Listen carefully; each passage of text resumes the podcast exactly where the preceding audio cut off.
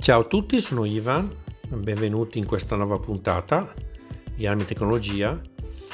In questa nuova puntata vi parlerò un po' del missile, eh, il nuovo missile intercontinentale russo RS-28 Sarmat, soprannominato Satan 2,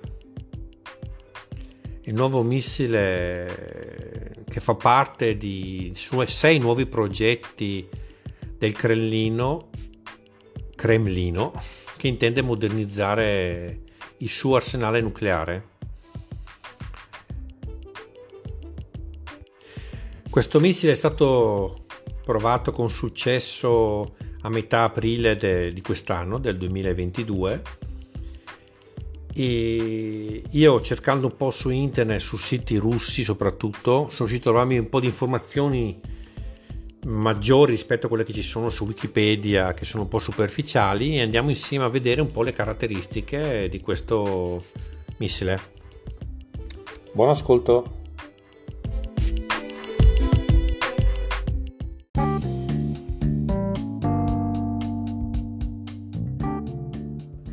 Adesso come prima cosa guardiamo un po' le caratteristiche principali di questo missile.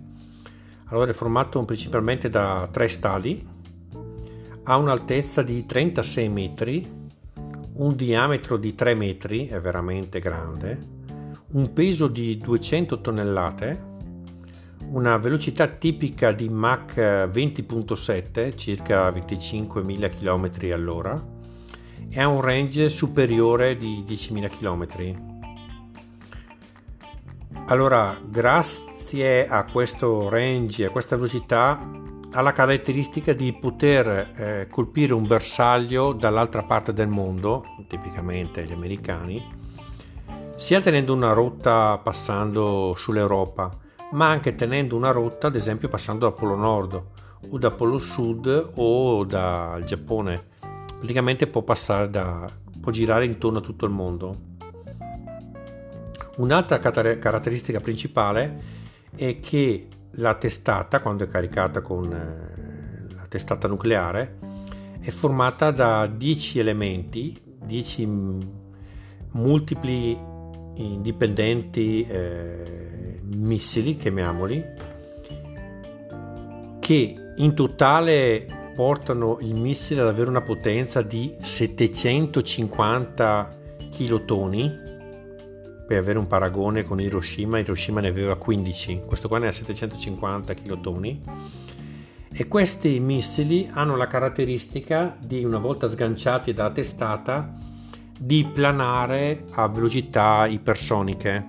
Praticamente mantengono la velocità e planano a velocità altissime. In questo modo non hanno più una traiettoria balistica come aveva il missile. E anche il sistema e, il, tutti gli apparati per l'intercettazione faticano a poter diciamo intercettare o bloccare per ogni missile 15 testate 10 testate scusi, scusate e che viaggiano a, planano così a velocità ipersonica. È molto è molto difficile essere intercettate. Adesso, punto per punto, andiamo a vedere le caratteristiche più nella precisione di ogni funzione di questo missile.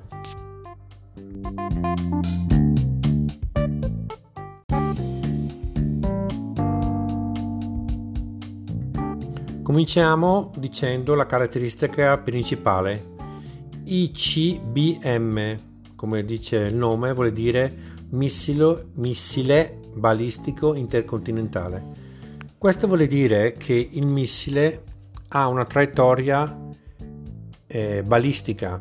Allora vi faccio un esempio, come quando voi tirate uh, una palla di neve verso l'alto, la palla di neve sale, sale, poi scende e cade tocca a terra. Ecco, questo, qua, questo missile funziona ugualmente, fa una parabola così, dove viene dato come dato il punto più alto del missile quando è più in altezza più alta sui 1000 eh, avevo letto 1200 km come arco e eh, Una volta arrivato l'apice della parabola, il missile scende. Un'altra caratteristica, oltre ad aver fatto questa traiettoria, come dicevamo, balistica, come vi dicevo prima, ha a suo bordo, come fanno altri, anche altri lanciatori, un sistema multiplo indipendente di veicoli e di bersagli, praticamente, di veicoli che vanno su bersagli. Praticamente non, è, non c'è una sola bomba, ma ce ne sono diverse, come ad esempio i missili del SpaceX porta diversi satelliti nello spazio, questo qua a differenza di, porta diverse bombe. Ecco, praticamente quando è sull'apice più alto di questa parabola e sta cominciando a scendere, il missile, l'ultimo settore, si apre e sgancia le, questi multipli veicoli che a velocità mm, supersonica planano, percorrendo ancora molta strada, planano e colpiscono diversi mm, bersagli.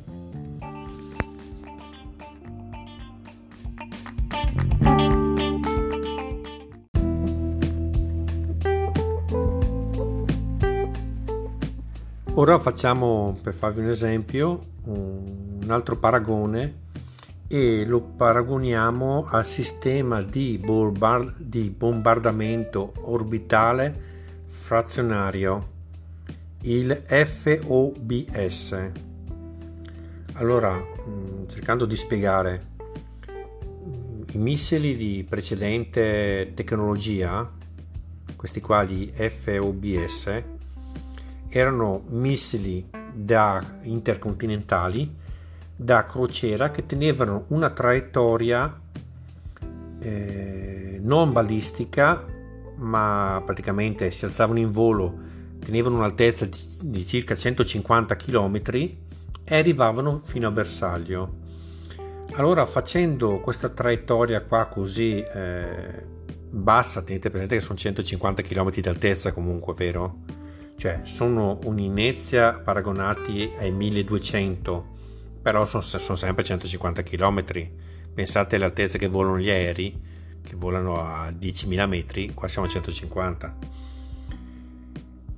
E questi missili però avevano una caratteristica, tenendo una, un percorso tutto così, non parabolico, un percorso tutto così, eh, consumano molta energia e non possono eh, caricare pesi, praticamente bombe, non hanno la potenza di portare bombe tante come invece il missile balistico che abbiamo visto adesso. Perciò già un miglioramento fatto da questo tipo di missile è quello che può portare molto molto eh, più diciamo bombe. Praticamente eh, il missile intercontinentale, intercontinentale balistico ha come eh, diciamo cosa negativa che però appunto volando così alto può essere eh, visto dai radar prima rispetto a un missile eh, quello che dicevamo adesso i chiamiamolo FOBS quelli che volano a 150 km di altezza. Ed è per questo che è stato studiato quel sistema di testate multiple dove il missile quando è in fase discendente si sgancia, che è quando viene proprio sta per essere rilevato, si sgancia e comincia a lanciare quelle 10 testate multiple che planano a altissima velocità e possono colpire più bersagli.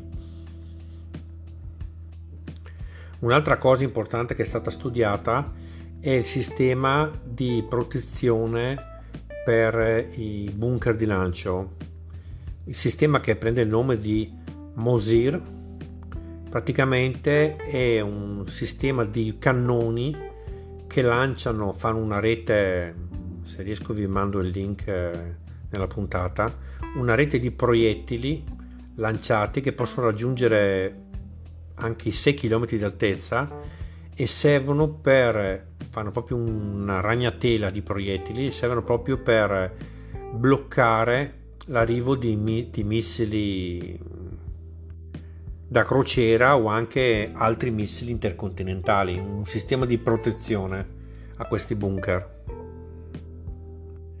Poi viene anche segnalato tutto un sistema eh, di protezione che non si sa bene che, come funzioni per eh, ritardare il rilevamento satellitare del lancio dei missili. Questo non, non, viene, non si sa come funziona, dovrebbe esserci un sistema di attenuazione.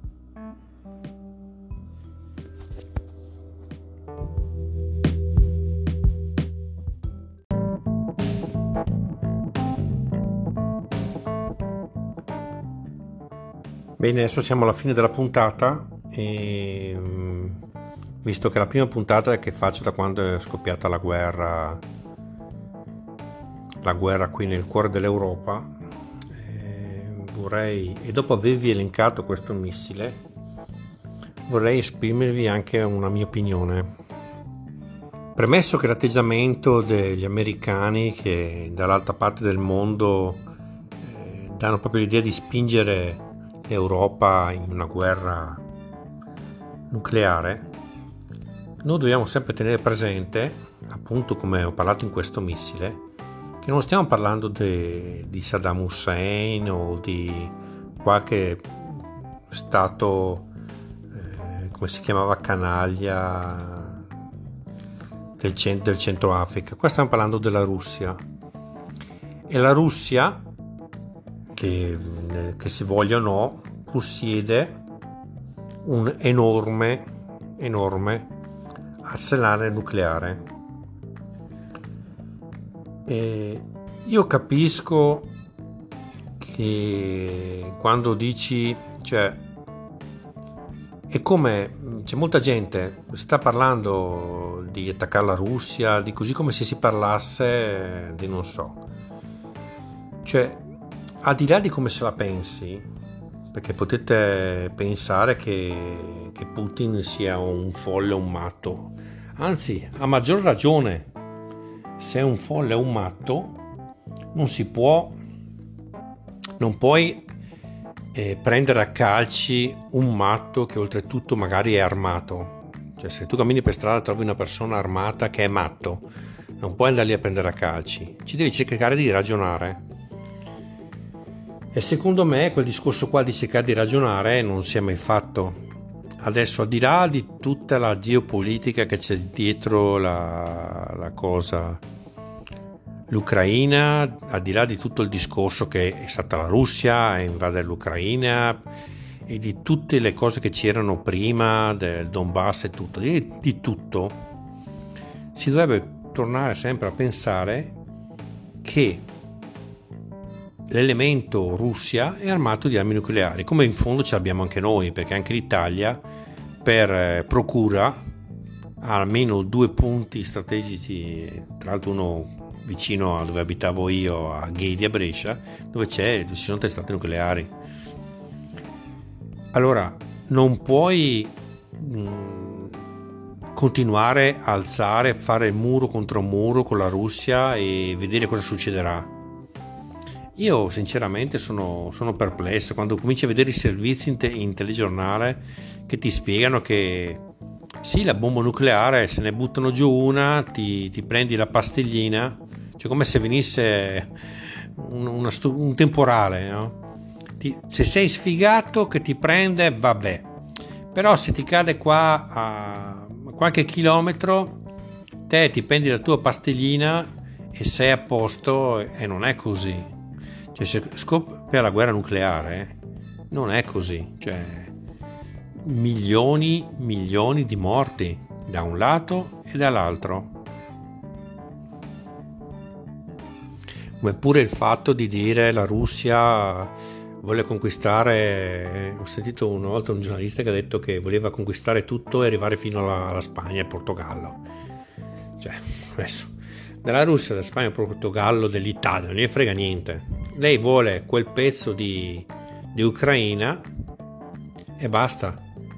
È, è, arrogante, è stata arrogante, non doveva prenderselo, non doveva entrare in guerra.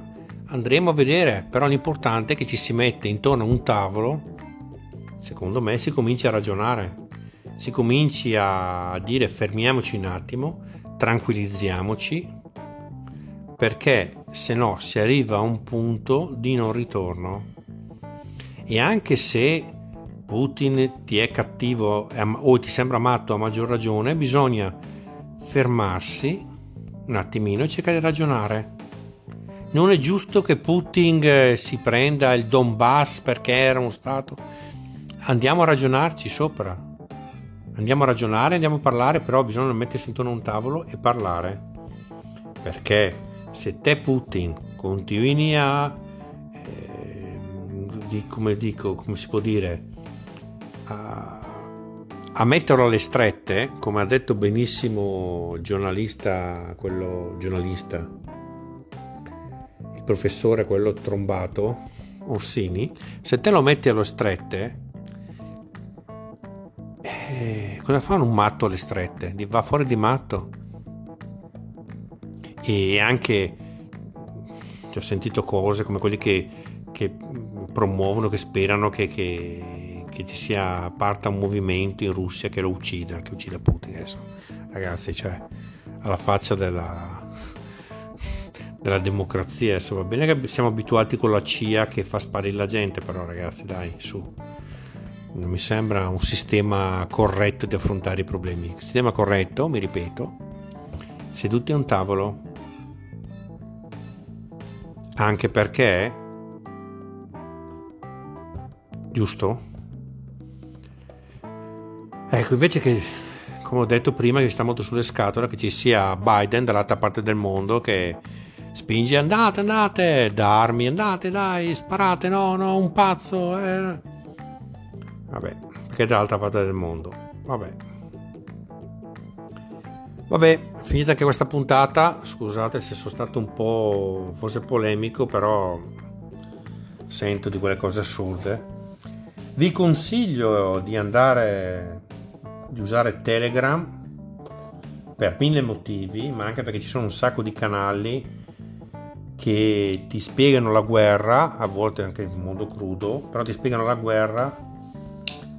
Come al solito consiglio non state eh, chiusi in una, in una, gabbia, non iscrivetevi non so, sul canale solo pro Ucraina, come non dovete iscrivervi su canali solo pro Russia, tutti, prendete tutti pro Ucraina e pro Russia, che poi vi fate una vostra idea giusta o sbagliata, però vi fate una vostra idea, non siete guidati dalle televisioni, che è una cosa imbarazzante adesso attualmente in tv, tra buffalo e fake news, eh, filmati rubati dai videogiochi e altri rubati da giochi da tavolo, è una cosa impressionante. Va bene, anche questa puntata è finita, ragazzi, speriamo bene, dai, speriamo che tutti si calmino che dopo una pandemia manca appena una, una guerra nucleare. Speriamo bene. Vi ricordo che c'è sempre una pagina fe- eh, Facebook di armi e tecnologia e c'è anche un canale YouTube abbastanza fermo, però esiste. Ciao ragazzi, ciao.